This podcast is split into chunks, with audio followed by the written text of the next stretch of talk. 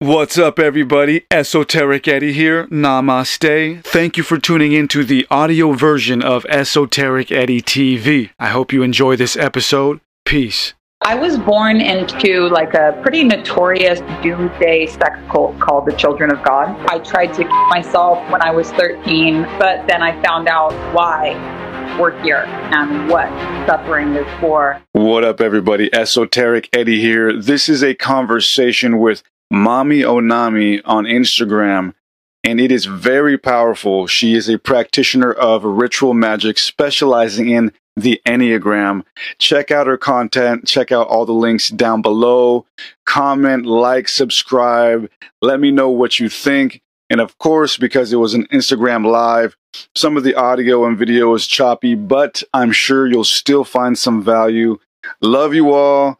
You know what it is. Esoteric Eddie T V. Namaste. Peace. All right. We figured it out. Yeah. Okay. I always have so many glitches on my podcast whenever I have a host. Like literally, every it'll all, it'll be totally fine when it's just me. And anytime I try and do even like the slightest collaboration with someone else, it goes so like the, the amount of glitches I hit, I'm like, is this a sign that I'm supposed to be in it by myself? But if you've never had like these glitches before on your end, I guarantee you that they're coming with me. Oh no, I definitely have, dude. Definitely have. You're not alone. Um, but yeah, thank you. Welcome, Miss Mami Onami. Thank you so, so much. Real quick to everybody listening, thank you to everybody checking this out now, or whoever's checking this out, you know, posts later on on YouTube or whatever. Uh, we're going to get deep into ritual magic and so much more. And real quick, I just want to uh, explain to people how it is I came across you and, and why we're doing this. So I think I saw one of your reels, one of your reels on Instagram first, and you were explaining the Enneagram and stuff like that. And I was just fascinated, and I checked out your other content, and I was like, wow, she's got a lot of wisdom, a lot of information, and just a really cool personality, too. So I was fascinated with all of that and definitely knew that we had to collab. Um, but before we get deep, and I, I do have some notes here and stuff like that, but before we get deep, just go ahead and tell the people, you know, who you are and what it, what it is that you do. Cool. I so I do I do a lot of things, but since you brought up the Enneagram, I'll show you guys. I have it tattooed right here on my palm. And the first time I saw it, I was like, oh my God, this is the most beautiful thing that I've ever seen. Um, when it comes to ritual magic, because that's what Eddie says we're talking about today, you know, there's so many different paths of ritual magic. There's Solomonic magic, there's Wicca, there's all of these Egyptian magic, there's all these different things that you can do. And the Enneagram in particular is a way of looking at them all through the same lens and being like, no matter what the lineage is, they're all following these ten steps. So let's just like focus on the ten steps. Um, and that is behind everything that I do. That's behind every workshop that I create. But, you know, the bottom line is that I'm an esoteric teacher. I'm a mom of two.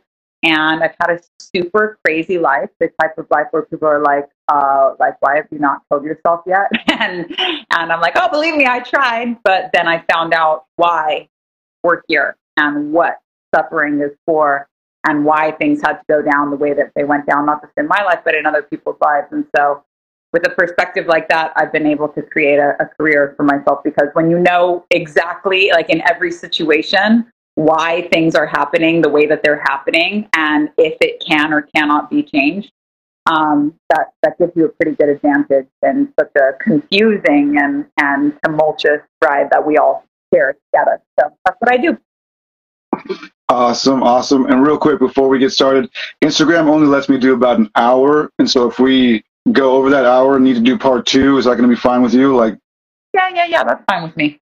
Okay, because we can just end this and then jump right back in for part two. So everybody be aware that that does have to happen. Okay. I used to kind of turn into a pumpkin at ninety minutes. Like my words, I start sounding drunk, but it's just because I run out of words for the day. So, so if I disappear or like go blank at ninety minutes, that's my that's my caveat to all y'all. No worries, no worries. Yeah, there's a lot. I'm sure we can't get into everything today, but let's let's try to cover some awesome stuff.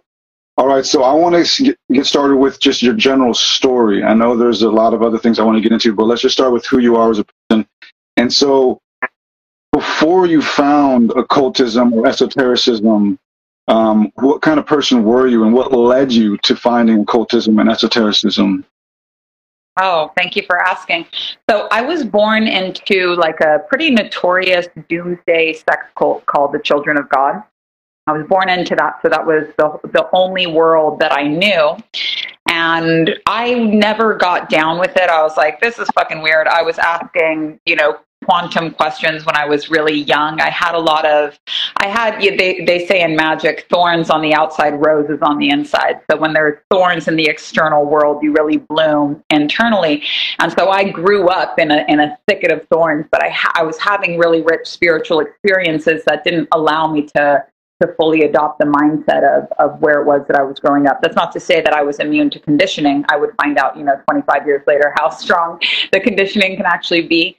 Um, but I didn't get down with it. And, and you weren't allowed to leave until you were eighteen.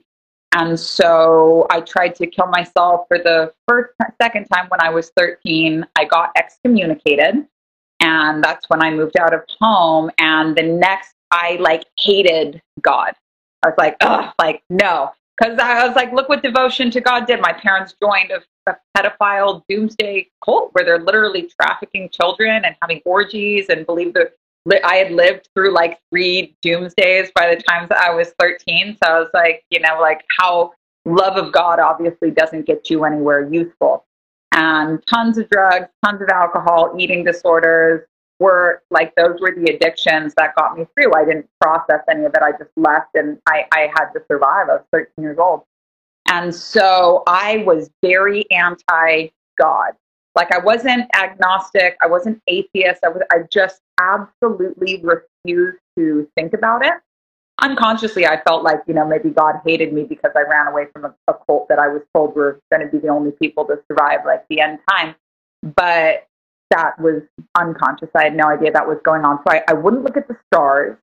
I wouldn't look at the ocean. I wouldn't like anything that would cause my mind to go and like, huh, like I wonder what's out there territory. I would just completely ignore it.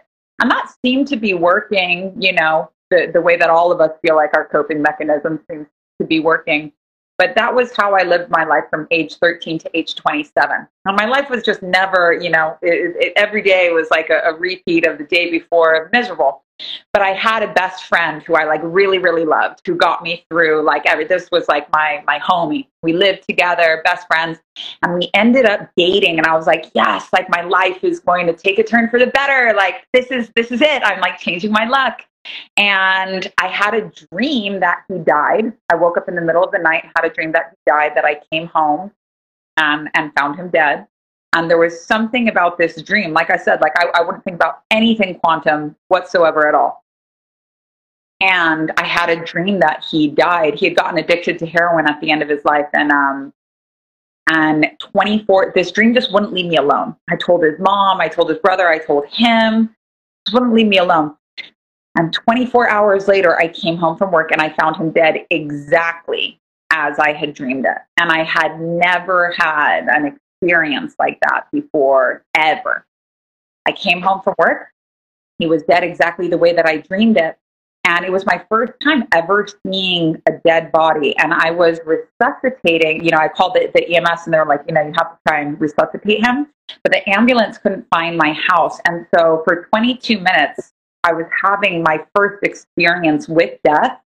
I was out of body the entire time, watching myself pump his chest for twenty-two minutes. Um, trying, you know, I had the was on the call with E M S the whole time. And during this time, it's like all of the back end spirit, back ended spirituality that was coming for me, like came through at once. Like I understood what life was, what death was, why this had to happen. I understood that the body was hardware, and that the spirit was software. But most importantly of everything, I was like, I don't know what I want, because this is the worst thing that's ever happened to me. And I can see that this is happening for my own good. And it was just, I, I just completely like woke up in that moment, came back to earth with a lot to deal with, um, you know, but that was my awakening. And after that, I just couldn't, I just couldn't go back. I was like, okay, I have some questions that I need to answer. How the fuck did I see the future? How is this person talking to me after they're dead? What does this mean? I don't know what I want. I, I just So I couldn't go back to work. I maxed out my credit cards, went on a one-way ticket to Thailand, and devoted my life to finding out, like, what is all this for? And so that's... Yeah. Dang, what year was that? Or what year around was that? Oh, I'll, that was September ninth, twenty fifteen, baby. I'll remember that date for the rest of my life. I'll remember that mm. date. That was the date I went full-time in spirituality. I tell people, I'm like, because a psychic had told me, like, two years, yeah, I'd gotten into yoga and stuff a little bit, but it wasn't really, you know, I, I had an eating disorder for a really long time, so I, I started doing yoga to, like, white-knuckle my way into not throwing up my food anymore. Um, but I had gone to see a psychic, and he was like, yeah, you know, you can do this the easy way or the hard way. Like, you have a destiny healing people, so you can either dump your boyfriend and do this the easy way, or, or you know, you can do this the hard way. And I was like, dump boyfriend, you fucking quack. Like, no way, I don't have to do that. And, uh, and then, so I got, I got the overnight job, you know, like, if you, if you know you're supposed to do something and you don't want to do it because, you know, you're stubborn, or, or you can't tell that you're, that you're not happy anymore, and you don't, you think it's the best it's going to get for you. Like I, like I did. Then, you know, you'll get, you came here to do something. Every single person to earth to do something. So if you, like, surrender to that and you do it, no matter how, like, I, I would be mortified back then if my punk friends knew that I was into, like, occultism. Um, now I think it's cool, but back then it would be, like, my biggest nightmare to be, like, spiritual, you know, it's like a, like a punk. Yeah. Um, but if you don't do what you came here to do, like, you're not doing here what you came here to do, and your whole life is going to be hard. So if you get a nudge, like, don't get an overnight job like I did. It's yeah. not, really not that fun. I've, I've worked some graveyard shifts. It starts to starts to mess with your circadian rhythm, your mind, and everything, for sure. But I like what you just said about living on purpose, and I want to get to that later, because that's actually something I'm exploring right now a lot, actually. But before we get deeper, actually, just for fun, uh, you you grew up where I'm from originally. So yeah, yeah. I'm from North County, San Diego, and uh, so you grew up here originally, right? Well, I lived there for a little bit. So when I left the cult, I moved to yeah. South Africa. I moved to South Africa, and then I moved back to the States when I was around fifteen, and all of my older brothers, when, because they all left together. I have ten brothers and sisters, but all of my older brothers left together, and they, like, took up a house in Vista, off of Vista, nine thirty Osborne, off of Vista Way. And they would have huge, huge, huge parties there. And they, my brothers were so great to me when I left, when I left the cult. They would take me, because I was working in Encinitas. I worked at Swami's, and then I worked at Miracles in Cardiff. I always had really cool, like, restaurant jobs, um, but they would pick me up from Encinitas every single weekend and let me go out and party with them. And my older brother, like, sold a lot of mushrooms at the time. And so for, you know, about six or seven months straight, I took mushrooms, like, every single weekend. And like I said, was having these really, like, big experiences, like, life-changing experiences. And it was interesting because I went, I, I went back there recently um, to, uh, to see some old friends of mine at Booze Bros, as the, the brewery that they have. And yeah. And, yeah, I went back, I was hanging out with some of my old, my old friends from there, and, and people were telling me left and right, like, hey, like, I had this experience with you on mushrooms where you said something to me that changed my life. And I, these were not things that I knew about whatsoever. I had like three or four people tell me the last time that I was in San Diego that I was doing basically like the same type of healing work I'm doing now. But back then, you know, to be fair, I was on mushrooms then, and I'm not now. Um, kind of feel like I am, though, because I worked the graveyard shift last night. um, but but it was interesting to me. It was it was like a real full circle moment for me, where I was like, wow, I'm like, maybe this really is what I've always, you know, been meant to be doing. But I didn't live there for very long. I lived in California and San Diego from when I was like fifteen, and then I to seventeen. I moved to New York when I was seventeen. Um, I like San Diego, but I don't drive, and I'm like I I.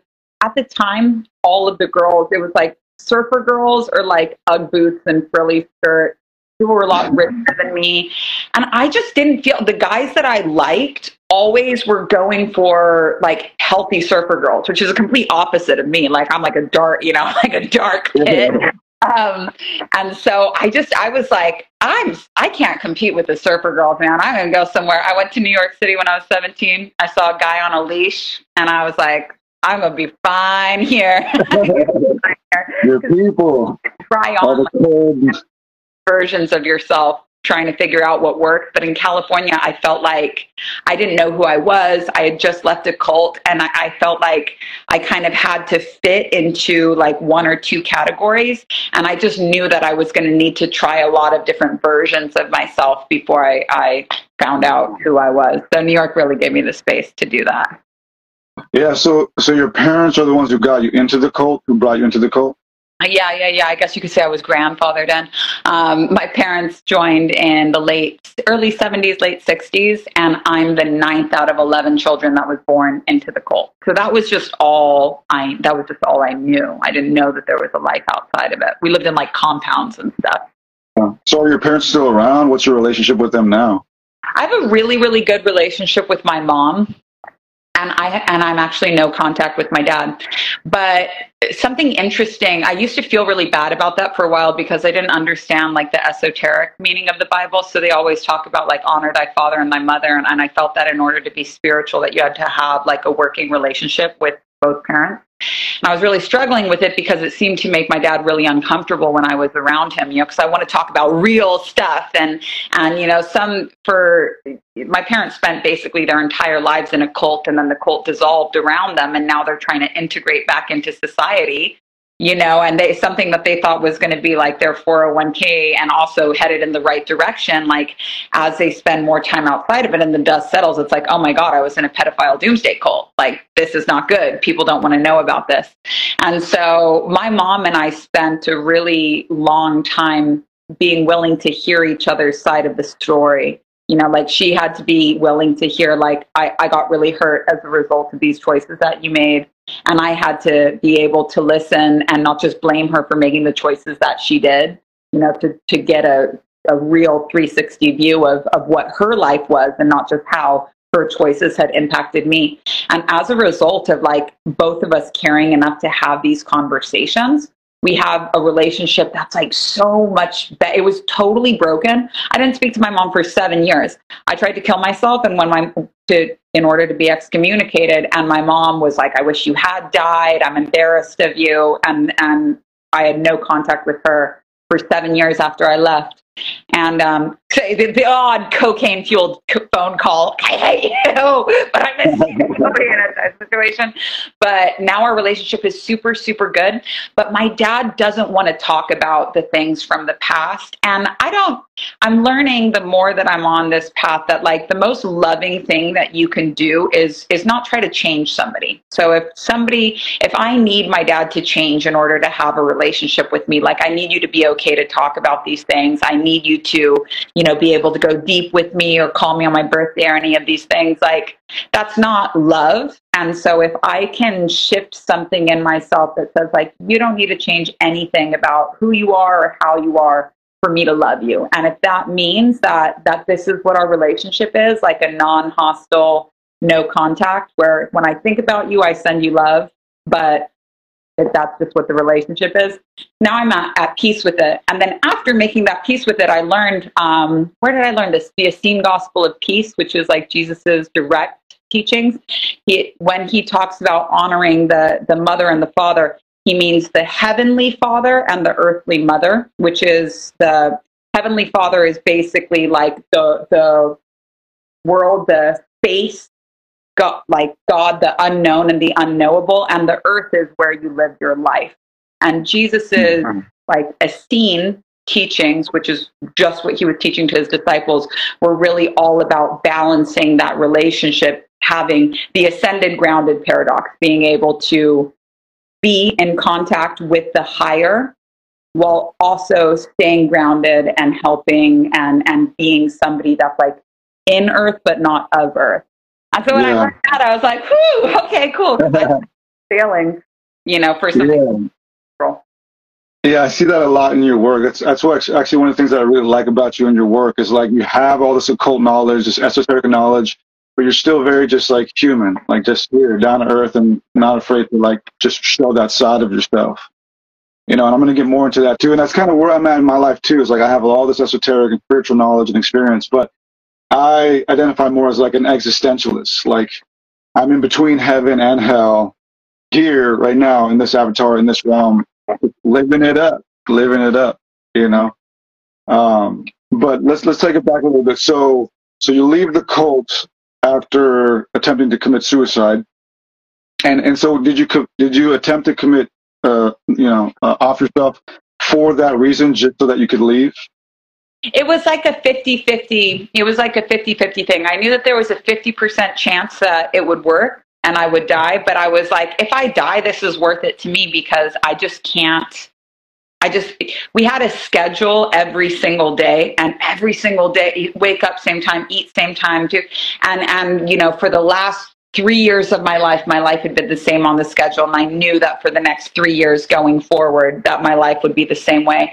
And actually all of the great changes of my life has have come from a moment like this of being like, I can tell you where I'll be three years from now. And I don't like that.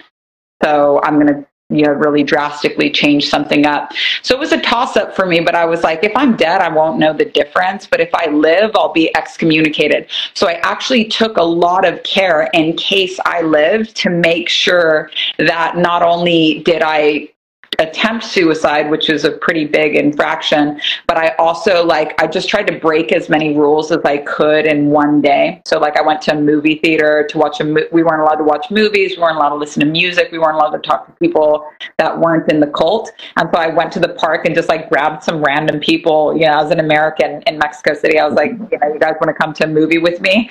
And what I was hoping was going to happen was that people that didn't know who I was would call the house, tell them that I had, you know, unconscious in a movie theater, and they would be like, in a movie theater with non-members, taking, you know, killing yourself, you're out. And it and it actually it, it did work in that way, but it was a pretty scary experience because they could. I took three hundred aspirin, like the only thing I had in the house, um, but they couldn't take me to the hospital because it would look like I had been kidnapped. My mom wasn't in the country at the time.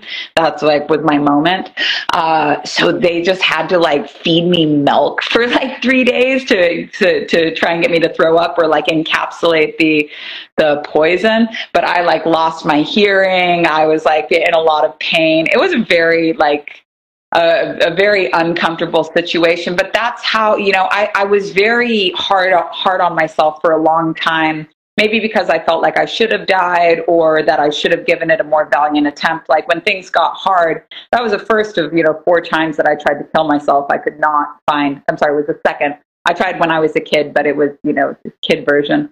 But now looking back on it, I actually just went back to Mexico City for the first time in twenty years. I was there in, in September.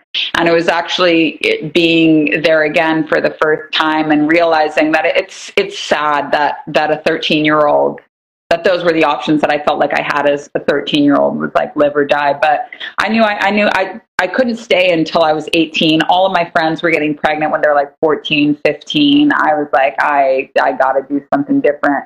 They say that, um, like when, when chicks ha- hatch out of a egg, it's not because they're like, oh, you know, this is my time to break free. It's because they get suffocated in the eggshell. And so they don't know, like they, they can no longer breathe. There's not enough oxygen for them. And so the only, they don't know what's on the outside of the eggshell, but they only have one option. They have a hard beak and they have this wall basically. And so that's, that's where I found myself. And I'm, I'm happy, you know, I was, I was always happy to be able to get out, and I was proud of myself for leaving before I was eighteen. But looking back on it, I, I ran into a, a thirteen-year-old American girl that was there with her parents, and, and seeing her, such a baby, you know, I would, that's when I grew up. That's when I left my home. Seeing this little thirteen-year-old girl, I'm like, fucking baby. I was a baby. So it was, it was actually, going back to Mexico City was like kind of sad for me because I was like, oh. Mm-hmm. Wow, yeah, that's pretty, that's epic. Uh, so so you get out of the cult, you uh, go through these experiences with, with your ex, and then you go to Thailand. And, and so at what point did you start to really cultivate the person that you are today, Miss Mami Onami? Everyone just calls me Mommy. Um, everyone just calls me Mommy. But my kids actually call me Mami Onami, which is funny. I think they just like the way that it sounds. Um, yeah.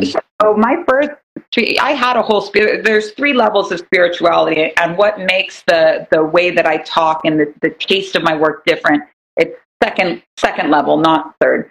So the first level is the exoteric, and everybody has to start there. All teachers in the exoteric get there by sharing their story. And as you grow as a teacher, you'll, you'll share your story over and over again, of course, but that's like your one teaching, and, and that's what it's meant to be. And in sharing your teaching, you learn like what was right for you and what was wrong for you, but you're not at the level yet to, to, to know that there really is no good and bad, period. You know, there, it's one thing to, to know it, but very, if you actually understood that there is no good and bad, then you would, you would be talking at a higher level. There'd be nothing that could disturb you, because you're just like, ultimately, I don't care what happens, because it's great. um, so it's very different to, to know it versus to understand it. Like, I think Kanye West was a really good example of somebody that, that knows it but doesn't understand it, because he goes yeah. higher, creative, and then he's back into his holy war. So the exoteric is that first level of duality, good, bad, right, wrong. And the metaphor they usually use for this is like the outside of the temple. So anybody can go to a temple and be like, wow, sick temple. But they can't go in and, and meditate and be like a monk. They could see the monks meditating and be like, I could do something like that, you know, but, but it's yeah. not, they're not initiated. And so the second level of spiritual teachings, which is what I teach, is the mesoteric. And in the mesoteric, the teachings are dismissed and with poetry. And so the mesoteric, the symbol of that would be to, is the, the inner temple or the or the inner courtyard where the monks live and they practice, and there's this whole world going on, and you can't just like bring you know order a robe off of Amazon and go into the temple and be like, oh yeah, I'm here now. Like, you have to be, it's and, and people have a really hard time with this. It's just because we live in the age of information, and and it takes a lot of humility to go to a higher level, because you have to be a total beginner. That's what, when Jesus says like you have to be like little children. You have to get, it feels so good to be like at the top of your game as a spiritual teacher, but then to have to go back down to like baby level and be taught is, is hard. Um, so you always have to be initiated to go from level one to level two. And initiation's really, it's not as complicated as people think it is. Basically, you just need to find a living teacher that's at a higher level that can explain to you how these ancient teachings, how myth and parable applies to you in your life right now, because you're at the level of needing story and they're at the level of, of objective myth and parable. So they need to help you digest it, because it just, that's just how it is. There's really no way around that. So that's the mesoteric realm. And then the holy of holies in the temple where only the high priest can go, that's called the esoteric. And the esoteric, we use that a lot now. And that's totally fine, because it, it's a broader word for like occultism, so like esoteric studies. And I tell people I'm an esoteric teacher, but actually I'm a mesoteric teacher. Um, but esoteric teachings are disseminated with symbol, and they are wordless teachings. So somebody that's at a level of an esoteric teacher, those like ethics swamis that you hear about that like don't say anything to you. They just looking at their, I, I've got goosebumps because I know a lot of these teachers, but unfortunately I've never met a living one, but just looking at their face, like does something to you. Or when they die, they leave behind a symbol, and just looking at the symbol can like awaken you. So if we were to use the Bible, which is like, you know, the Bible has exoteric teachings, which is all of the chapters, people saying, this is my story of experiencing God. And then there's the S, the mesoteric teachings in it, which are all of the parables that Jesus was sharing. But people that aren't initiated don't know what the parables mean. So they go, Jesus had a story about sowing seeds on rocks. Like, isn't Jesus cool? And you're like, what he means by that is that yeah. is believing a false teaching. You can't uproot it. You have to let it grow alongside the real teachings until they can discern it from themselves. Otherwise, you're going to create schizophrenia in, in them by uprooting something too fast. Like the parables unpack and unpack and unpack. So Jesus would say things like, ye that have ears to hear, let them hear. Because he's like, advanced teaching alert to my twelve followers. Like, I know only twelve of you guys are going to get this, but, you know, I'm just going to drop it here anyways. And then at the most advanced level, the the symbol of Jesus is the cross. And so, so many people have big experiences just from com- contemplating this symbol at all. So with all of the religions and the base, every single religion has a three-level structure, has deeper teachings that you can go to. So like in Christianity, it's like Christianity, Gnosticism, and then God, Judaism, Kabbalah, and then what's the, I, I don't forget what their name for God, God is in, in Judaism, Hinduism, Tantra, Brahma. So they're every religious, every religion has. Well, the Ain Soph.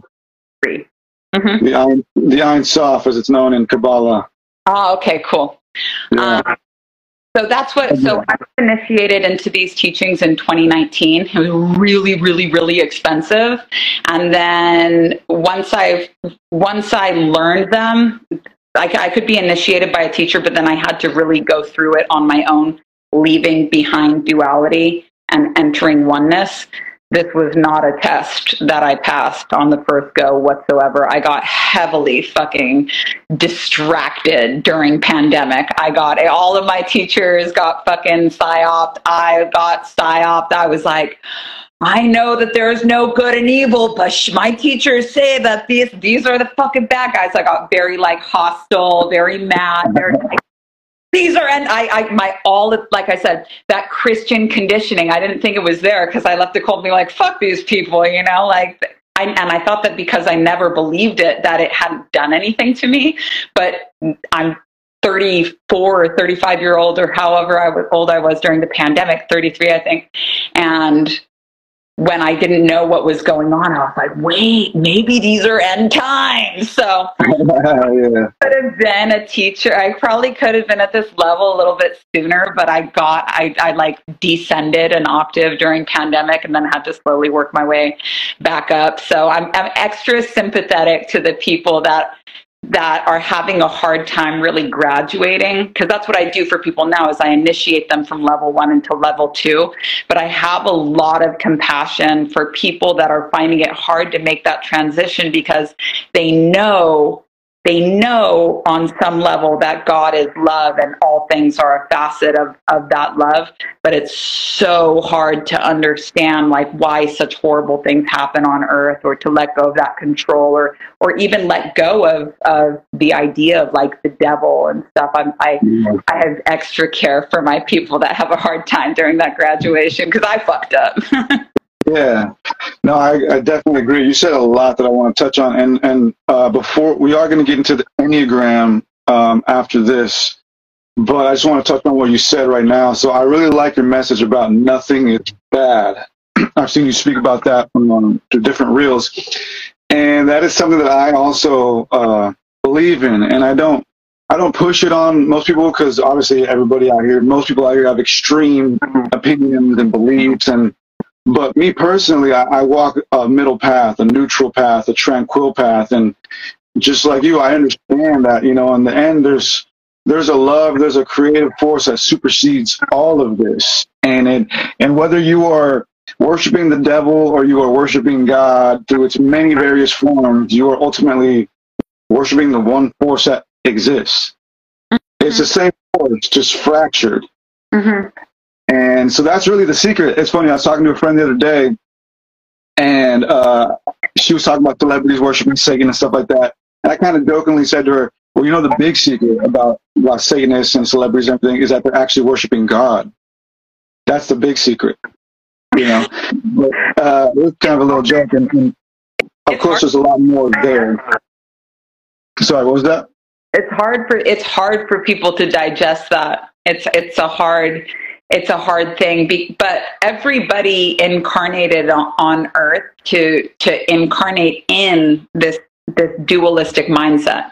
But you can have the joy of awakening. You know, you'll never know how good it feels to wake up if you can't compare it to a life that you spent asleep. But that conditioning, especially when world conditions make it feel like things aren't in your control, when it's when the things in the seen world are out of control, people will go to the unseen world and cling to, instead of moving in towards the unknown, being like, I don't know what's going on in the seen world, and I don't know what's going on in the unseen world either, but I know that it's all going to be okay. What usually happens, and this is how a lot of cults start as well, is when things are out of control in the seen world, people will say, well, I know what's going on.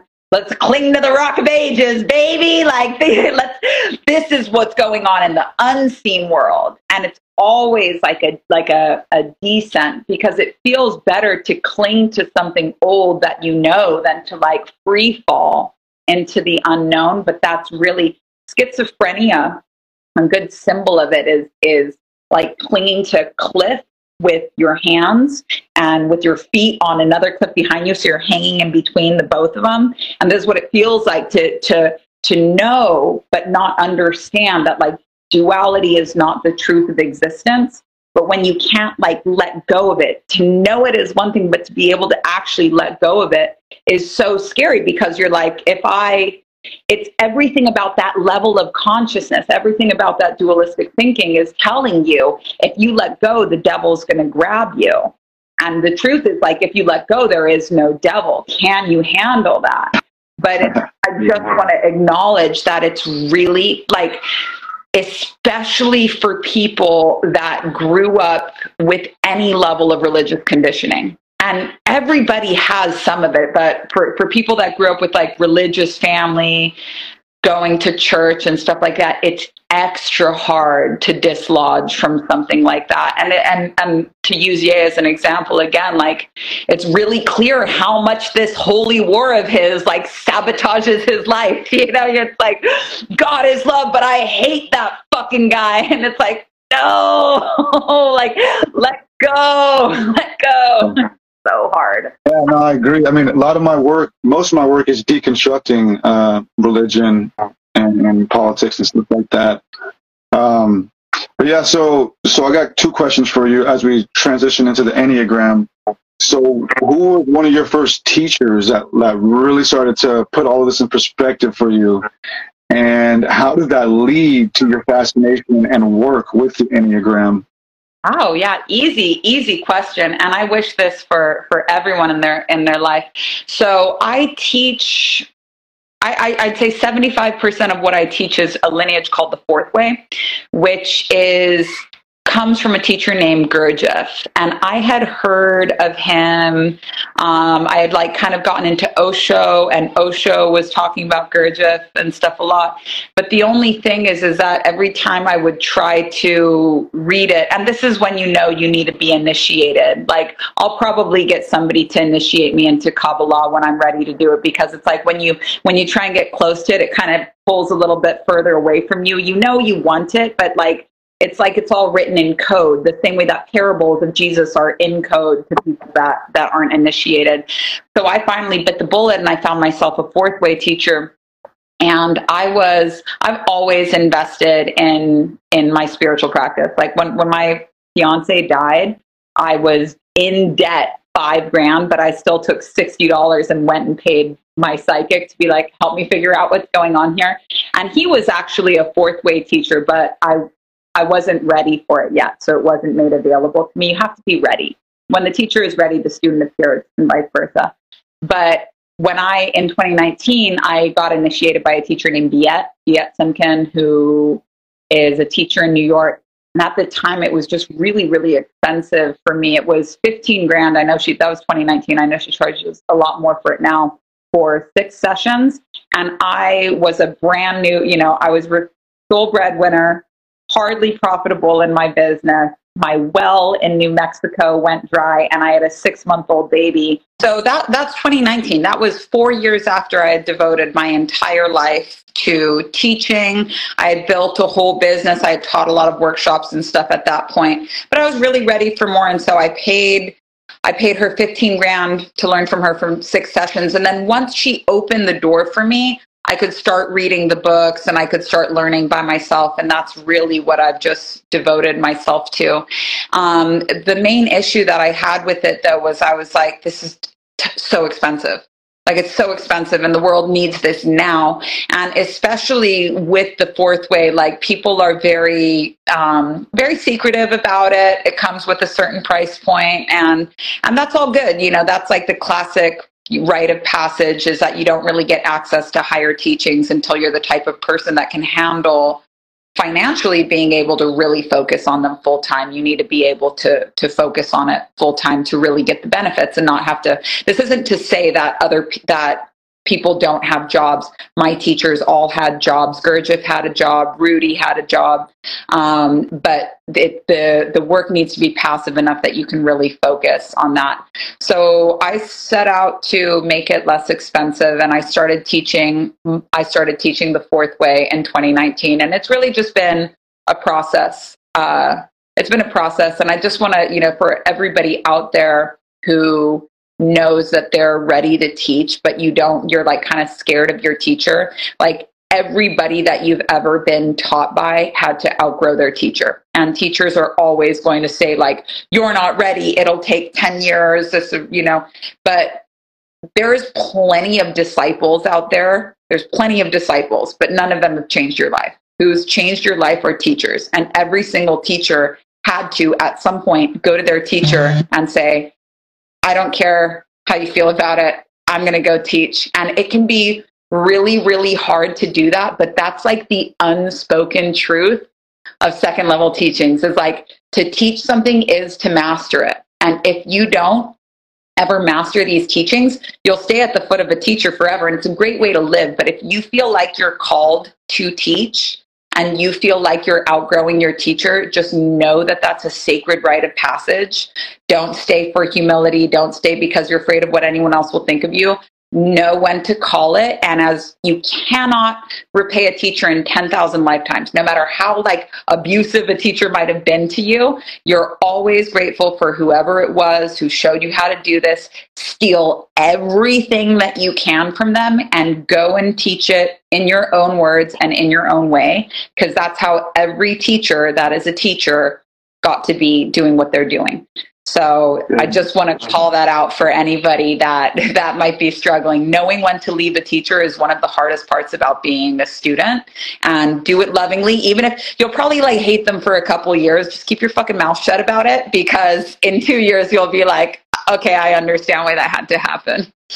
Yeah. Yeah, I totally agree with that for sure. Um, man, there's so much to get into, and I, I wish I could fit everything in here, but as we can see, Instagram is playing games. So I'm going to err on the side of grace right now with the time that we have. Um, okay, so you went all through all that with your teacher. Now, how did you discover the Enneagram? Let's get into that. So how did you discover that, and, and how and why did you start to incorporate that into your life and your work? I have goosebumps. I feel so lucky that this teaching chose me. Like, I feel so lucky that this teaching chose me. So the Enneagram was popularized by Gurdjieff, and, and if you were to read about it nowadays, you would really only be able to find out about it through um, derivatives of the Fourth Way. The unfortunate thing is that the, the offshoot of it, the Enneagram of personality, like overtook the whole the whole thing. And to, to say that the whole Enneagram is a personality test would be like calling a pentagram like a metal symbol, you know? And it's like, no, like, it doesn't mean metal. Like, it means like it's protection. Like, it's so many things. Mm. Symbols are the highest level of teaching, and they unpack and unpack and unpack. So my first teacher, that first teacher that I told you two years before my fiance died, telling me you can do this the easy way or the hard way. He gave me his card, and his card had an Enneagram on it. And it would take me five years to even know what this symbol was called, because how do you even look something like that up? You know, like, what is this nine-pointed thing? I, but I, I was just enchanted by its beauty. So when years later I came across the Fourth Way, and they, they started talking about the Enneagram, and in the Fourth Way, you only get things bit by bit. They're never like, okay, we're going to do a deep dive on the Enneagram. Like, it, it's not like that in the Fourth Way. You have to earn like every single piece of it. And a little bit here from this teacher, a little bit here from that teacher. And the thing about the Fourth Way is that like everybody picks up something different from it. So like, for example, the teacher that I worked with, she was into the, she was into the Enneagram, but not like, on a, not obsessed. she was into other, you know, she was into the more psychological aspect of things. A lot of the people that teach Fourth Way and a lot of the Gurdjieff groups are really focused on the movements, which is kind of the same principles as Kundalini yoga or even sex magic at the highest level. When you act out a law of the universe, you get that law lifted from you. And then when you live under less laws, you have more freedom and you can do things that look like miracles consistently. But a lot of the groups really focus on the movements and hardly anyone focused on the Enneagram. So I just doubled and tripled down on it, because when I learned that the Enneagram, when you first hear about it, you're like, oh, that doesn't really seem that cool. But basically there's, there's no such thing as like manifesting or like getting lucky with stuff. Every magical ritual, every event that you want to do, whether you're, you know, raising a bird from the dead, writing a book, cleaning a house, buying a house, going to your next wealth level, like uh, one a lot of people come to me with is like embodying their higher self. Every single event has ten steps that need to be completed for it to go from an idea to realized. So every manifestation, every project, every event from the microcosm to the macrocosm, all the way through space, on other planets, like every single creation takes ten steps to go from idea to realized or manifested. And when you know what these ten steps are, you can accomplish anything, like literally anything. And what I personally love it for so much is when there's big complicated ideas, for example, sex magic, where so many people are like, oh, try this, try this. And there's, and, and there's a lot of hostility between the schools on like what is and what isn't sex magic. And they're very like, one school will say, if you come, that's it, like you're done. And the other school is like, come as much as you want. But they're, they're each threatening you with like chaos if you do it. And so, and I'll explain to this person why ten. Um, but to be able to take a complicated concept and say, okay, it's just ten steps, and to look at all these different rituals and see like, you know, some, because if you don't know the steps for a ritual, you're probably doing a lot of stuff that isn't necessary. Like I, I use this, this analogy, but like if you thought that a touchdown was scored because the touchdown dance is like a prayer to the touchdown gods, then anytime you didn't score a touchdown, you'd be like, oh, I just got to focus on the dance perfectly. And it, it doesn't actually have anything to do with the dance. You've just been told that that's a part of the ritual. And ritual magic, especially Solomonic magic and sex magic, is so much pageantry and so much stuff. And, and all of these things serve a purpose, but are they essential to creation? The Enneagram says this is what's essential to creation. So the reason why, to answer this person's question, the reason why it's ten steps, first of all, why it's ten steps and not nine, because Enea means nine. But this, you count the number zero and you count the number nine, or the note do. You count it at the beginning, do, re, mi, fa, so, la, si, and then again at the end, do.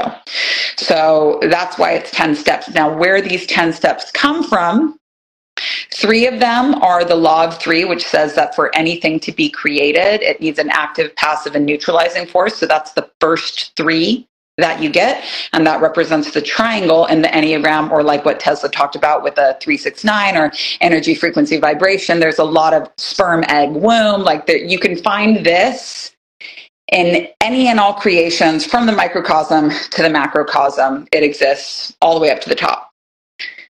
The reason why I want to specify it exists all the way up to the top is because on different planets and in different worlds, they have different laws. Some of them are the same as here on Earth. Some of them are not. This is one that goes all the way to the top. The other seven that you get is what's called as is what's called the law of octaves. And the law of octaves says that no, nothing ever goes from A to B in a straight line. There's no straight lines in nature. And what this means, like you might hear this, but I'm just going to say a prayer that like this seed lands on fertile soil and starts to grow in you, because just understanding this could change your whole experience of life. Life doesn't travel a straight line, and it is law that at two points in every creation, Creation in higher schools are measured in octaves. Two times in every single creation, you're going to fall off track. You're going to fall off track. You know how I said, like, I fell off track during pandemic? That's not because I did something wrong. When you are off track, it's not because you did something wrong. You're not being punished. Like, yes, you're out of flow and everything feels hard and things are a struggle, but it's natural law that this is how creation goes. So when things are hard, God is not punishing you. It's not a sign that you failed. It's a sign that you're off octave or off key. And all you need to do is work really hard to find the key again so that you can go forward. And what's more is that when you're in these pit stops, like my pit stop of being really distracted in the pandemic, created in me a lot of compassion for people that are going through that same thing. And that compassion is something that I really need to be the kind of teacher that I'm here to be. And that was a stop on my journey, a stop that had to happen, even though all of us, if we had our way, we'd say, can't we just go from A to B without the bad stuff? That's just not how it works. It's law. Now, on an Enneagram, you will know exactly when you're going to go off key. And if you know when you're going to go off key for any creation from the top to the bottom, you can prepare for it. That doesn't mean you'll, it'll be a smooth ride, but you'll be like, I get why this is, I get why this is going on right now. And if you're in my school where we use Enneagrams for everything, like you might even have a laugh. One of my students just got hit by a truck at point three, and to be able to have a laugh about being hit by a truck, you know, he's fine. It's totally reshaping his career, but to be able to have a laugh about it and be like, fucking point three, right? Like, this gets every time. It's like chaos. Every single time chaos occurs here. When you know what it is, you can you can have a laugh about it. And when you can have a laugh about things not going your way, that's when you're thinking with the mind of God. And that's why they call the Enneagram the face of God. It's like God's face. I love it. Fascinating. And I, I'm the same way. Like, I love dark humor, any humor. You know, I, I love comedy. It's been a huge part of my life all throughout. And um, somebody said that, like, if you can make light of a situation, that shows super high intelligence. Mm. You know, and so I agree with that. Like, it's it goes back to that neutrality. Like, nothing's happening to us. It's all happening for us. You know, it's all just one big cosmic joke anyway. I like to say, you know, when we die and go wherever we go, we're just going to hear God laughing like, it's pretty fucked up, huh? Pretty funny, yeah. Right? Yeah. Yeah. You know? But, but um, the only thing that a God doesn't have. Like, something that has everything. If something has everything, what does it not have? The only thing it doesn't have is limitations. And so when you love limitations, we really go into this in my sex magic workshop because you're you're working with deities. Um, but when you love a limitation, when a limitation comes up, when you're like, ooh, I thought I was going to do it like this, and then this huge roadblock came in the way, and I love that. That's when you know you're thinking like a God. If you love a limitation, you're not thinking like a human, because humans go, no, I, my life is nothing but limitations. But a God goes, this is why I made life. So you're thinking, if you're thinking with the mind of God, like there is no problem, like ever. And that's how, that's like a specific way where you can measure, like, am I getting somewhere in my spiritual practice? How am I dealing with limitations? Being cool with them, being tolerant of them. Level one, you're getting there, you're learning, but having a fucking kink for them and being like, like that, yeah. God tier thinking. You know what I mean? Yeah, yeah. No limitations, only challenges, you know? Yeah, and I love this. Because if there's a lot of limitations, the path ahead is really easy. Like they say in business, that it's so much easier to make ten times your income than it is to make two times your income, because there's so many ways to double your income. Like if I said, write a list of fifty ways to double your income, you could do that. But if I said, what's, how could you ten X your income? There would only be one way. There's so many limitations. I couldn't do it like this. I couldn't do it like this. I couldn't do it like this. Limitations create style. Like if you, if you go, you ever find that, that you're, you make the best food when you don't have any ingredients in the fridge, or when it's laundry day, you wear like the dopest outfits? It's because we have so many limitations that something really new and unique can come through you, which is what we want in creativity and in business. So when you have a lot of limitations, like for example, how would I make ten times the income? The style becomes really apparent because there's only one way to go. And if there's just mm. one way to go, you know, it doesn't mean it's easy. It's like, yeah, just keep going straight uphill. Just, but it's so easy to just go that way versus like, where do I go? What do I do? So I love, and limitations always come up at point four of the Enneagram. The Enneagram also teaches you how to travel in time, um, or to use both functions of time, which is something that I'm like super adamant about with teaching. I'm like, fourth dimension, you guys, fuck the fifth dimension, fourth dimension. Like that's where the real power is at. Um, but limitations always come up at, at point four of the Enneagram. And it's my favorite part of every workshop, because like people come to me with the craziest stuff and I'm like, this is great. Like this is so easy to spot the solution here, like when it's not happening to you. Yeah, I love that. You know, like I have a lot of people in my life who are going through struggles and I try to help them. I have I have my own uh, way of mapping out their lives and, and uh, consulting them on how they should go about their obstacles and challenges. And I love it. I love when I have challenges in my life, because those challenges have made me who I am today. And I've gone from the abyss, from the bottom to the proverbial top, you know, and uh, like you're saying, it, you can't, you can't enjoy the wakefulness without the sleep, you know, and it's the same. You can't enjoy the abundance without the lack, but it's always like, it's a dance, you know, it's, it's a, what's the word, like a tor toroidal field. Yeah, it's a right? yin-yang. Yeah, yeah, correct. I love that. I love that teaching, man, because I got a lot of people in my life right now who are struggling, and, and I try to get them to understand, like, it's okay, like, and it's funny, too, because a lot of the, a lot of the struggles that we have are, are mostly mental, because a lot of people are like, oh, man, I don't have this money, I don't have this job, I don't have all these things, but it's like, you're still alive, though. You know, and you're still here, and all these things you're wishing you had are just illusions anyway. Oh, you know? I, so it's so hard, though. I, I got major mental problems. Like I got major mental problems. I got to tell you, I can let me tell you this mental problem that because maybe I, I, I need to like hear the answer to it. Maybe you guys can help me out in the comments. Um, yeah. It's more just like leaving duality behind, but I'm like shit scared of the paranormal, like ghosts. Ghosts and jinns and all, like I'm fucking shit scared. And I just bought a house, and it, it came to us divinely, you know, because I, I this the last house I knew exactly what I wanted, and I got it, but it wasn't the right fit for me. And the the guy that I wanted to be with before I met my husband was exactly what I thought I wanted, but he was the wrong fit for me. And so with my husband, I said, surprise me, and I got like the best husband. He's great. And I'm crazy, so nobody hit on him. Um, but the with the house, I was like, okay, surprise me. And the house that we got was built in eighteen ten. And uh, oh shit, I don't know all this. And then up the street, there's a cemetery. And so I've been trying to like brace myself by listening to the Otherworld podcast, because I know that I have, like I've been told by everybody, like, you know, you have all of these, you know, powers, clairaudience, clairvoyance and stuff. I took a mediumship course, but I, when I had like my first um, Kundalini awakening, which happened in between twenty fifteen and twenty nineteen, it was a really shit time, T B H, uh, in L A, pfft, not a good time. But during that time, I, I was talking to all types of entities, people that had died. Well, I was, a, you know, I was out there.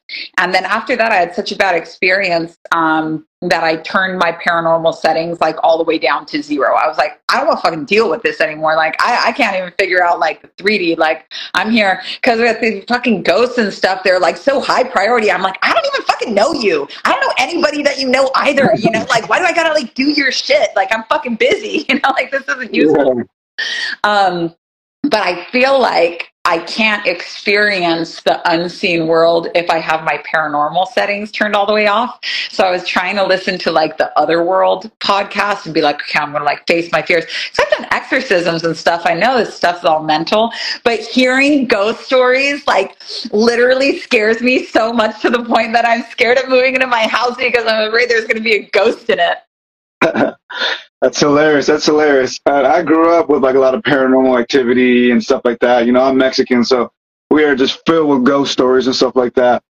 Um, but I think I think you already have the answer, because actually one thing that you said that I liked in one of your in one of your contents, uh, one of your pieces of content, was that black magic isn't really real in a sense. That's actually something that I had on my notes. Is I saw that a lot of people come to you for black magic protection. And your message to most of them was like, well, it's all has to do with confidence, right? It's all confidence. If you are lacking confidence, you are afraid that somebody's doing black magic on you, it's already working. Yeah. It's already, it's already penetrating you and, and your in your energy. And for me, it's the same with ghosts. I grew up with paranormal activity, and one of As a, as a child, one of my techniques to combat the ghosts and demons, whatever, that were around me was, again, to make light of it, to literally make fun of them. I would make fun of them. I say, get your fucking ugly ass out of here, you fucking bitch, or whatever, you know, like, just, I would make fun oh my God, of no way. Yeah, yeah, I would make fun of the ghosts. I remember, I remember when me and my sister would watch scary movies, and, and she would, like, shy away, close her eyes. I, I'd make her look at it. I'd be like, no, look at it. And let's make fun of it, like call her ugly, say she's ugly or whatever, you know? And so it comes back to that confidence again. Like, I'll give you two more examples and then we'll move on. But um, I had a friend, right, who she's like super spiritual as well. And she was concerned about me because I do all of this work. And she's like, man, you open up yourself to too much energy. I'm going to send you some stones, some whatever, whatever, some protection stuff. I was like, I don't need any of that. I don't need any of that because I walk with the stones and the cross inside me, right? I don't need a cross. I don't need a stone because I have the cross and the stone and, and the stone inside me, a cross within me. And so when I walk around with that confidence in me, all those spirits, that's what they're actually afraid of, mm. is that confidence. Yeah. You know? Yeah. I did. First of all, a lot more people come to me asking me to do black magic than than protect them from black magic. People really, when they're like, oh, you do that. I'm like, no, I don't fuck with that anymore. Um, and in my book, in my book on sex magic, uh, which is free once a year, you guys have to get in line for that one. But um, if you send me an email, I'll get you a copy. But in my, I talk about why I don't do black magic anymore because it didn't really go that good. But when the day that I met my husband was the first day that I did an exorcism. And I had assisted on like a classic Ifa exorcism. So Ifa is, you know, same as like Santerisma, Lukumi, like all the all the Yoruba traditions. And I worked with a Ifa priestess who was a friend of mine, and she asked me if I could come and assist on it. And, and you know, this is in two thousand seventeen. So I was not, you know, established in the second level of teachings. It scared the shit out of me. And so I was like, I'm going to go and do it. This is what I really need to, to hear. Um, I was like, I'm going to go and do it. And, you know, very elaborate ritual, you know, chicken sacrifice. It took maybe like two hours, a lot of little different moving pieces going on. But then afterwards, I talked to the guy and, you know, was like, how do you feel? I was translating in Spanish for the, uh, for the priestess. She was Cuban. And And he was like, I don't feel any better. He had been to seven exorcists. And he was like, I don't feel any better. And you know, what was really funny was that he worked on the show Ghost Hunters. And he had like a very, he was like a bald guy with like a fat neck. And when he looked at himself in the back, you know, if he had a picture taken of him from behind, he thought he saw a demon's face, but he just had like a fat neck. But he thought he had a demon face, like, you know, coming out of his neck, you know, big problem. And, yeah. and, uh, And so, and I knew like when I was, I was like, this is a, this a mental problem. I knew in the moment, you know, like exactly what this is, why it was going this way. And the day, so I was like, I told him, I said, if you're still having this problem, you can come and see me and we'll, we'll handle this. But the day that I met him, I was like, all I need to do to be ready for this exorcism, I know I can handle it. I don't need to burn fucking sage or anything like that. All I need to do is just meditate beforehand. And that was like my whole plan. He was going to come over to my house at ten. I went swimming early that morning and met my husband that morning. And I was so busy fucking hitting on him that I ended up getting home with just enough time right before, not enough time to meditate. And that was such a good lesson for me. And the whole exorcism took like two minutes. It was like, what's stronger, God or the devil? And he's like, God. Then what's the problem? Like, what could possibly be the problem? That was it. And wow. That that is, and I have goosebumps, because even if there is, like, this other world podcast, it'd be scaring me, you know, like, it's fucking scary to me. But yeah. the, all, all paranormal activity, all ghosts, all jinns, all demons, all anything at any level is only coming from one source. All of it is an expression of the divine. The divine has three faces. Sometimes it's creating, like Brahma. Sometimes it's destroying, like Shiva. And sometimes it's neutralizing, like sweet baby Vishnu. I can handle all the faces of God. There's not a side of God that I'm going to be like, you must be the devil, I can't handle this. Like, I can handle this. And you know what? I'm, t I'm going to make you this commitment right now. I'm not even going to stage my house when I move in. What? I don't stage my house. Uh, Man, all the spiritual, all the spiritual people coming after you on that one. No, I'm not fucking. All the spiritual hosts are gonna be like, "What the heck?" But no. You know what? So many. When I teach about black magic at all, like I always get so much hate from. I always get so much hate from people. But I don't have like receptivity to that. There's the, magic is super simple. There's there's according to your faith, be it unto you. That's white magic. Part of the path. There's according to your fear, be it unto you, black magic, and that's the path. And when, you know, when you're listening to scary stories, it can start to kind of rattle up that soil in your mind and says, hey, you know, we could plant a fear-based thought in there and it would grow. The same way in fertile soil, you could plant a faith-based thought and that would grow as well. But then there's red magic, which brings all of them together, and that's surrender. And it's like, you guys can play just like in Twin Peaks, you know, you can play in the White Lodge, you can play in the Black Lodge, but everyone's got to meet up in the red room. Nothing gets done on earth that doesn't pass God's desk. No magic is ever done on one path only. White magic is not enough. Black magic is not enough. You need all of them together, black, white, and red, because nothing is ever done on earth that isn't sanctioned by God. God's cool with it, all of it. It's just that when you're stuck in duality, you know, when you get something you want, you say, this is God. Well, it's very robotic. When you get something you don't want, you go like, oh, that's the devil, you know, can't believe the fucking devil again. And it's such a shitty world to be in, because it's like, this is not a war. Like, Jesus versus the devil, like, that's, you know, that's, that's mano a mano. Like, Jesus lost the last one, rematch is coming, you know, but that's, but God versus the devil, like, God created the fucking devil, you know, like, there's no, there's no game, there's no game there. So, uh, I'm very stoked that we had this conversation. I can't wait to go downstairs and tell my husband. I'm not even going to stage the house, because we were listening to another world podcast the other night. It was one about a djinn, and I, I experienced a djinn when I was in Sedona, and after that I turned my paranormal settings all the way down. But I was mm. like, I'm fucking saging the house. And he's like, my husband loves the paranormal. He's like, cedar, cedar, you know, like, let the good ones stay in the back. I said, no, sage, everything's gotta go. Like, they, but I'm gonna, I'm gonna tell him, I'm not even gonna sage this fucking house. Bring it on, baby. Yeah. You are the sage. You know? You better, actually, that is my official spiritual title. That's yeah. my official. Yes, a sage is somebody. A, so there's like three main titles that you get when you like are on the spiritual path, devoted to it, and are going to initiate. So the first one is is a saint, and a saint is usually somebody that stays on on one trajectory. For example, like Catholicism or something like that.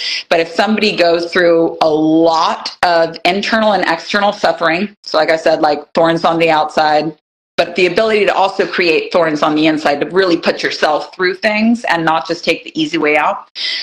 Somebody that's had a higher gradation of suffering gets the title of saint. So they're, they're changed in their being, they're devoted to one path, and they become a saint. Somebody who has not gone through a high external, external gradation of suffering, but has awakened by all manner of objective means. So let's just say like a King Solomon character, not, didn't have a difficult childhood, but was very, very passionate about learning. And so just studied every possible magic, every possible lineage, was completely devoted to it. They get the title of learned or learned, which is the traditional pronunciation of it. Somebody who has, so those are the two, the learned and the saint. The sage is the combination of the both. So somebody that had a higher than average gradation of suffering and then awakened by all manner of objective means. So like the saint path, but they didn't stick to one lineage. They had all of the suffering, and then they said, I'm going to study every lineage. I'm going to awaken like the Hindus. I'm going to awaken like the Buddhists. I'm going to awaken like the Christians. I'm going to awaken like all of them. When you have those two things, you get the title of sage. So I received that at my last graduation. And, and so when you say I am the sage, like I'm definitely, I'm going to fucking claim that in my house, for fuck's sake. I'm so happy yeah. to have this conversation. Yeah, girl. Yo, I don't sage my house, man. Only thing that I do is I just cook up some buttermilk pancakes, let that smoke and aroma go around the house. And all the demons, all the demons are chill. I love that. I got to tell my husband, things don't smoke when I cook them, but you know. Yeah, I'm not too great at it, but I like it crispy. um, but yeah, there's so much we can get into, and we might have to do part two. Um, so in wrapping, uh, I'm going to ask you one more question, and then I'll open it up to you to say anything else you want to the people. And before we close it up, just thank you to everybody that's been rocking with us, and thank you to everybody who's watching and listening post of this live. And obviously, thank you, Mami, for being here with us. Uh, my final question to you, uh, going back to what you said in the beginning, you know, we all are here, and we agree to be here for our purpose. And that's something that I'm really diving into right now. Like, what what is the purpose? Who gave us that purpose? So I want to ask you, you know, Um, what is our individual purposes? What is our collective purposes? And who do you think gave us this purpose? So I'm going to give you the exact answer as it applies to the macrocosm and all of humanity. And then I'm going to bring it way granular and give you a one-word answer of how that would apply to the human. So in the Fourth Way lineage, which is many different lineages out there, but the Fourth Way is the one that I like the best. It doesn't mean it's the best. It's just one can only be so lucky in, in their life as to find their lineage.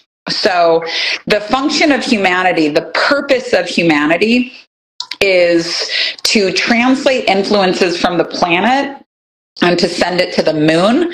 Basically, our little slice of creation, everything is trying to climb the ladder to get closer to God. So Earth wants to be a sun one day. The moon wants to be an Earth one day. Et cetera, et cetera. Everything wants to climb a ladder and return to its God state. So this is true of evolution. This is true of space, but everything is trying to climb somewhere. And so the function of humanity from this Fourth Way perspective, and you'll see different, you know, sometimes you'll hear this in a myth story, for example, like Enki, the Sumerian fish god, and humanity as slaves and stuff like that. In the mesoteric teachings, you know, depending on where you're getting it from, they'll tell you you the same story of like humanity, you know, used to be like a slave ship until the gods basically took pity on us, gave us consciousness, and was like, if you work really hard, you can get out of these slave-like conditions. You'll stop recurring into the same life cycle over and over again, and you'll be able to actually leave the like Westworld existence and, and be able to do something new, which is, you know, really nice, especially if you're starting to get the hint in this lifetime that you've done this shit before, you know, and you're like, I'm like, oh, I'm kind of sick of these little coils that I find myself in. Um, but the function of humanity is to translate planetary influences and to send them to the moon as like energetic forces. Now, the, it's not just humanity, but it's part of something called organic life on Earth. And organic life on Earth has about a three point five million year lifespan until it resets. And we have about six hundred thousand more years until it's set to, to reset again. So if anyone's like panicking, you know, you got six hundred thousand years to continue wondering what the fuck is going on here. So that, that's fine.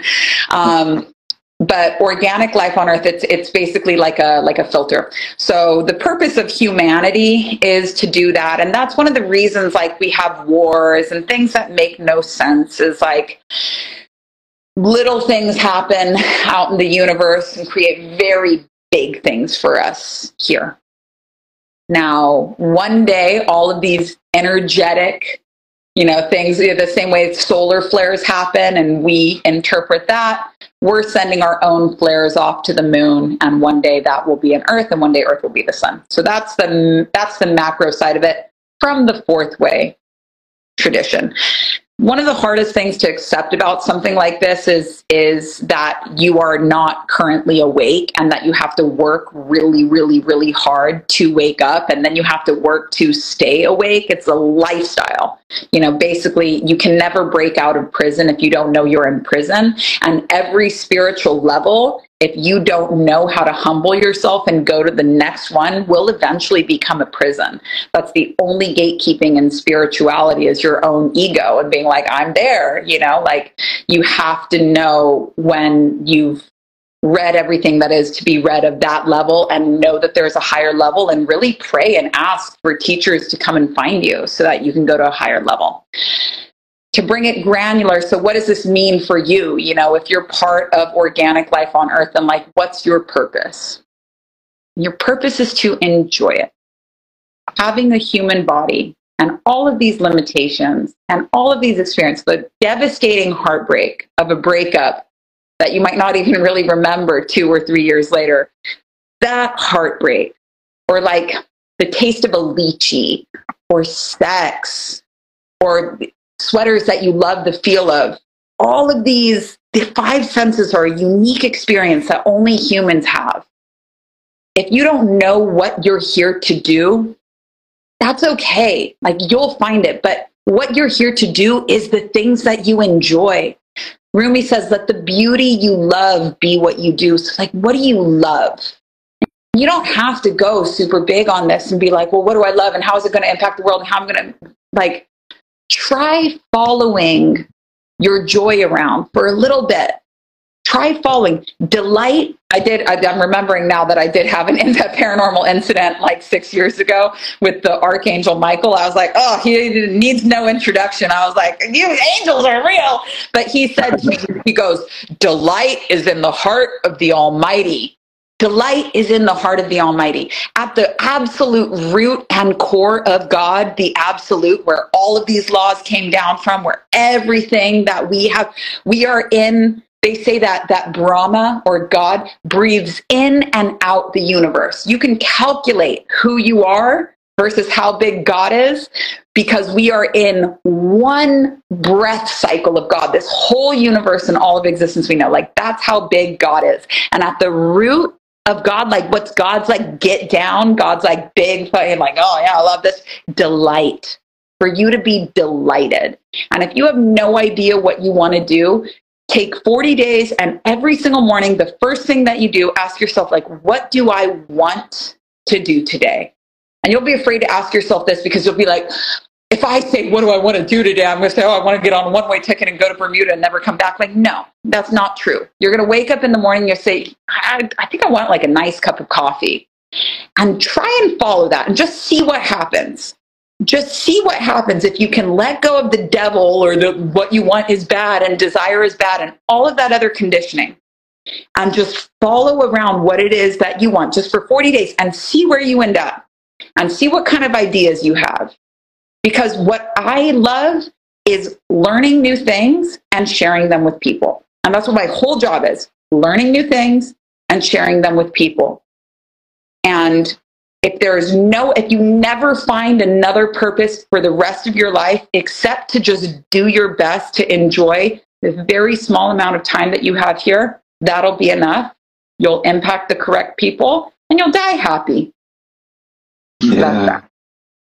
Beautiful. I love that. And that's a very similar message that I that I also share in most of my work. It's like, just what's the purpose is to enjoy it.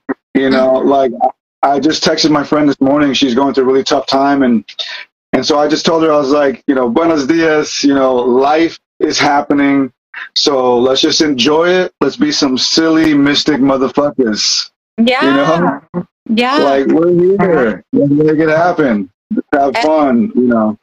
Every single storm cloud will run out of rain eventually. Like in the Tao Te Ching, they say, not even nature can handle storms all the time. And like, think about when you're having a stormy day, and I just want to honor, if you've had a stormy week, if you've had a stormy life, I just want to honor that that's been really hard and that's been really sad for you. But when it's weather, you know, when, when, we're, when we're looking at shifts in the weather and your emotions are like weather, when you're noticing that it's like a rainy day outside, you're like, I feel like eating like sad girl things. I feel like putting my sweater on. There's all of these unique things that you feel like doing that you wouldn't feel like doing if it was a sunny day. And every single emotion is pleasurable in its own way. There is a way to enjoy being profoundly sad if you don't push yourself to like try and be happy. There's a way to enjoy being profoundly happy, even if you're surrounded by people that don't like to see you happy.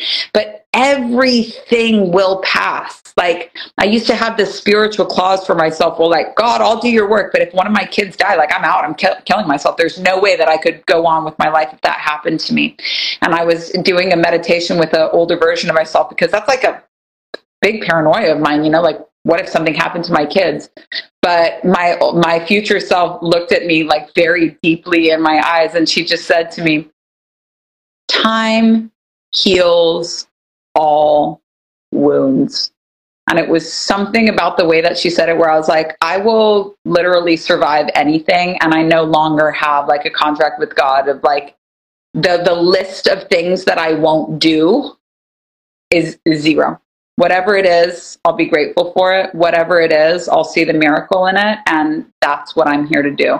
And that's like at the deepest level. If in Fourth Way, they talk about like having a chief aim, like a chief purpose of life. The ultimate chief purpose is to see the miracle in what's going on, and seeing the miracle in something like is enjoying it. I'll tell you this piece and then, and then we I'm sure we have to wrap up, but you know that painting from the Sistine Chapel of the, the two fingers? Yeah. And so God is reaching at Adam with everything he has, right? Like, whoa, like very, very muscular. He's got his like, you know, angel posse. Like they're all really, really, really reaching for Adam. And Adam's like, like soft boy status, you know, sitting yeah. there all kind of like limp, looks like he kind of just woke up, you know, looked like he's asking somebody to like pass him a juice box or some shit. And, and if you look up closely, the fingers are like this. So this is God's finger, like, come here. And this is Adam's finger like this. And all Adam would have to do to touch the God that's like reaching for him with everything he has is just straighten his finger. That's literally it. That's all he would have to do to get all of that power and all of that might, you know, be zapped and changed forever. As humanity, we have so much power that's reaching for us at all times, something that nothing else in our universe has been given. Like we've been given this. And all you have to do is just straighten your finger. That's it. The least amount of effort. So like, how do we metaphorically straighten our finger? We ask to see the miracle in every moment, in every situation. There is a miracle that's happening. And if you ask to see it, you will be shown. And when you are shown, you have all of that power, all of that available to you. So fascinating. Yeah, I never really realized the symbolism in that. But that's true, right? That's true. All we have to do is just extend ourselves. And in the words of Pro- Prodigy from Mobb Deep, R I P, I'm going to meet God halfway and extend my life. Yeah. Right? Beautiful. Beautiful. Yeah. Well, thank you, Mommy. Thank you for hanging out with us. Um, is there any last words you want to tell people where they can find you and, and what you offer? Yeah, definitely. So like I said, I initiate people into the second level of teachings. My favorite way to do this, because like I said, I'm here for the working class. Like I, I'm really, I, I believe that this should be more accessible to people, specifically financially. Um, I teach a lot of different workshops. All of them are backed by the Enneagram. So all of them will guarantee you a result if you do the work. But my favorite way to work with people is over the course of a year. And I built my own app and I built my own school with a series of workshops so that I can answer your questions every single Friday. And so I can check your homework every single week, because it's really important with higher teachings that they're not just given, but received. If you have undigested spiritual information, it's going to turn into psychosis. So that's really like the function of a teacher, is to help you bring these teachings down, down, down, down, down, and not just letting them sit up in your mind. And so at my school, I have Q and A for my private students every single Friday. And I check homework every single Friday as well. You get all of my workshops together, but I'm like your guidance counselor. So basically you sign up for the year, you text me, we take stock of what you're doing. And I say, okay, this workshop is the first one you should work on. They're enrolled. I see them every Friday. And then when it's time for them to do a new workshop, you come and meet with your guidance counselor again. You say, this is what I want to do. This is where I want to go. And we do the whole thing over again. Now, I only let people in on an annual basis. Like, I'm putting a big commitment in you, and you're putting a big commitment in me, and I need somebody that's just going to prepared to put their head down and do the work for a year. But if this sounds like you, it's two grand for the year. And January first is a really, really good time to start. We all start with the money workshop together. It'll really change. Faith without works is delulu, baby. You don't want to be one of those spiritual delulu people. You want to have, you want to have, you know, your earth element, and you want to secure that, that financial level of good householder so you can get higher teachings. Um, I have all kinds of information that on my Instagram, on my YouTube. But if, if you're like, I want to work with you for a year, then please go to my website, mami onami dot com, go to the tab that says Safe House and read about what school would be for you, because I am literally one text message away from the other side of that. But that's like the only way that we can really work together like that. I do one-on-one, but I try to, it, that's fifteen grand for two sessions. So take the, take the other option. So that's that's what I'd love to share with you guys. Thank you. Awesome, awesome. Well, you heard it, everybody. Go check out her work. Go learn from her. This was powerful. Thank you again, Mommy. Thank you, everybody. Uh, this has been Esoteric Eddie T V. Thank you. Namaste. Love everybody. Thank you so Peace. much. Thank you for fixing my house. Oh, you're welcome. Yeah, just sage it with some buttermilk pancakes. You'll be all right. All right. Thank you so much. Thank you, everybody. Bye.